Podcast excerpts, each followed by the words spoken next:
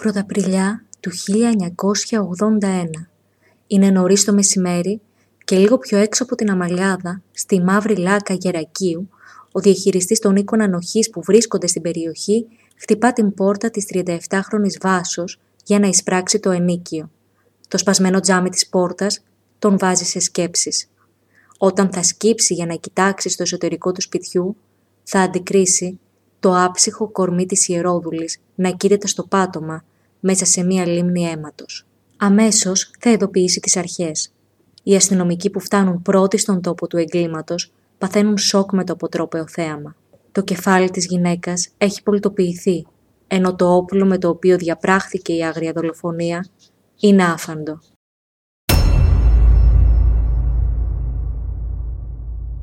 Ακούτε το podcast «Ματιές στο αρχείο» με τη δημοσιογράφο Μαριάννα Μητροπούλου. Ένα podcast που με τη βοήθεια του αρχείου της εφημερίδας Πατρίς ξεσκονίζει ιστορίες που έχουν ξεχαστεί και αποκαλύπτει γεγονότα που δεν γνωρίζαμε μέχρι χθες.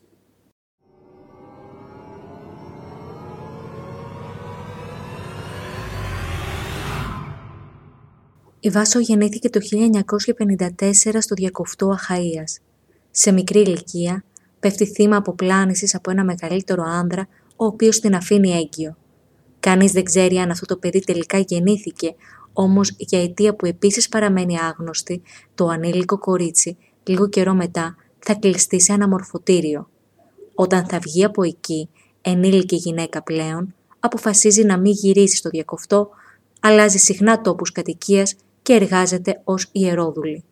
Το 1969, σε ηλικία πια 25 ετών και ενώ βρίσκεται στην Αχαΐα, μένει ξανά έγκυος, σε σχέση εκτός γάμου. Το παιδί γεννιέται, όμως η Βάσο αποφασίζει να το δώσει σε μια οικογένεια στην Πάτρα. Έπειτα φεύγει ξανά και εγκαθίσταται για ένα διάστημα στην Αρκαδία και πιο συγκεκριμένα στην Τρίπολη, όπου ξεκινά να κάνει χρήση ουσιών και πιο συγκεκριμένα κάναβης. Λίγα χρόνια μετά αποφασίζει ξανά να αλλάξει τόπο. Τα χνάρια της τη φέρνουν στην Ηλία. Μένει στον πύργο και συνεχίζει να εργάζεται ως ιερόδουλη.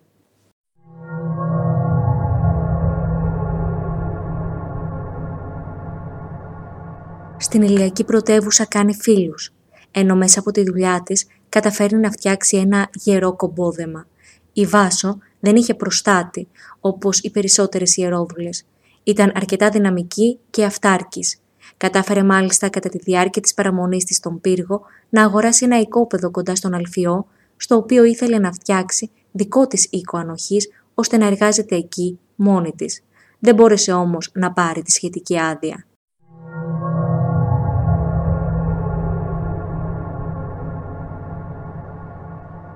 Αφού είδε ότι τα σχέδιά της δεν μπορούσαν να προχωρήσουν, αποφάσισε να εγκαταλείψει τον πύργο και να μεταφερθεί στην Αμαλιάδα. Είναι πια Μάρτιος του 1981.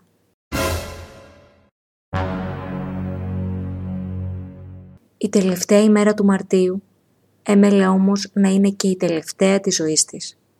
Η 37χρονη γυναίκα δολοφονείται με πρωτοφανή αγριότητα μέσα στο υπνοδωμάτιό της στις 30 Μαρτίου του 1981, αργά τη νύχτα.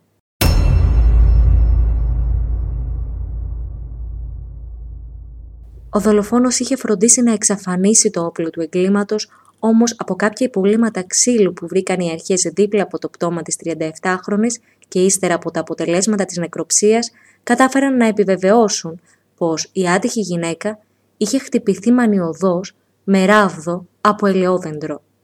Το κίνητρο της ληστείας αποκλείστηκε γρήγορα, καθώς στο διαμέρισμα βρέθηκαν 32.000 δραχμές. Τα στοιχεία που η αστυνομία είχε στη διάθεσή της ήταν πενιχρά, ενώ δεν υπήρχε και κανείς μάρτυρας που να είδε τον οποιονδήποτε να μπαίνει ή να βγαίνει το μοιραίο βράδυ από το σπίτι του θύματος. Από την κατάσταση στην οποία βρήκαν τη σωρό της και από τους ματωμένους τείχους στη σκηνή του εγκλήματος, οι αστυνομικοί πιθανολογούν πως ο δράστης, φεύγοντας από την οικία της Ιερόδουλης, σταμάτησε στο χήμαρο της σοχιάς για να ξεπληθεί από τα αίματα. Εκεί ίσως και να πέταξε το φωνικό όπλο.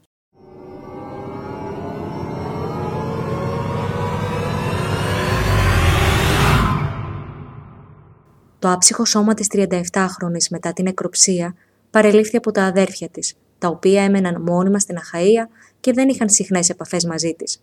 Όπως δήλωσαν μάλιστα στην αστυνομία, δεν γνώριζαν καν πως η αδερφή τους εργαζόταν ως ιερόδουλη. Εκείνη τους είχε πει ότι δούλευε ως οικιακή βοηθός σε ένα σπίτι στην Αμαλιάδα. Και οι δύο όμως έδειχναν συντετριμένοι για τον τραγικό θάνατό της.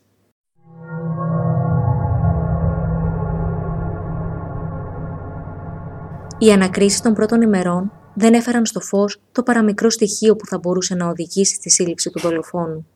Οι αστυνομικοί που χειρίζονταν την υπόθεση είχαν φτάσει σε αδιέξοδο, ώσπου ένας άνδρας παρουσιάστηκε αυτοβούλος και ομολόγησε πως ήταν εκείνος που στις 30 Μαρτίου είχε σκοτώσει την 37χρονη Βάσο.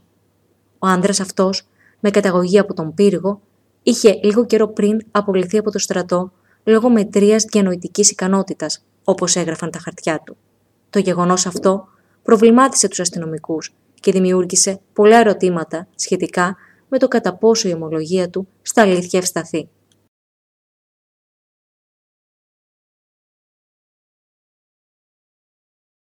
Εκείνος όσο έβλεπε τους αστυνομικούς να αμφιβάλλουν, τόσο επέμενε. Τους είπε πως συχνά βρισκόταν με την 37χρονη και πως είχαν ερωτικές επαφές, όμως το βράδυ του φόνου εκείνη δεν δέχτηκε να τον δει. Ο νεαρός θύμωσε, πήγε στο σπίτι της και άρχισε να της χτυπά επίμονα την πόρτα. Εκείνη όμως τον έδιωχνε. Τότε έσπασε ένα κομμάτι από το τζάμι της πόρτας, όμως το χέρι του δεν έφτανε για να γυρίσει το πόμολο. Κατάφερε όμως να μπει μέσα στο σπίτι από το φεγγίτι της κουζίνας. Η γυναίκα προσπάθησε αρχικά να τον ηρεμήσει. Του έφτιαξε ένα καφέ και κάπνισαν μαζί μερικά τσιγάρα. Ύστερα του ζήτησε να φύγει, όμως εκείνος απέτησε να συνευρεθούν ερωτικά. Τότε, σύμφωνα πάντα με την ομολογία του άνδρα, η Βάσο άρχισε να γελά και του είπε πως δεν θα πήγαινε ποτέ ξανά μαζί του γιατί ήταν ένας ανίκανος. Εκείνη είναι η στιγμή που, όπως είπες στους αστυνομικούς, θόλωσε και αποφάσισε να τη σκοτώσει. Έφυγε γρήγορα από το σπίτι και κατευθύνθηκε στο σιδηροδρομικό σταθμό. Εκεί, σε μία βρύση, ξέπλυνε το αίμα από τα παπούτσια του, άλλαξε παντελόνι γιατί αυτό που φορούσε ήταν σκισμένο και γεμάτο αίματα και έπειτα πήρε το νυχτερινό τρένο για τον πύργο.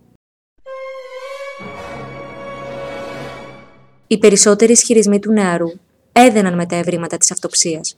Όμως, ενώ οι αρχές ερεύνησαν διεξοδικά το μέρος όπου τους είπε ότι πέταξε το όπλο του φόνου και το ματωμένο παντελόνι του, δεν εντόπισαν κανένα από τα δύο πιστήρια.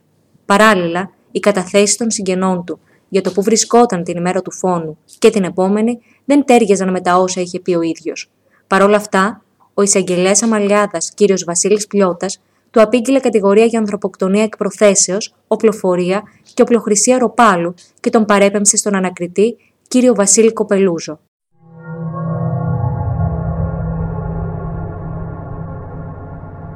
Μετά την απολογία του, ο άνδρας πήρε το δρόμο για τις φυλακές.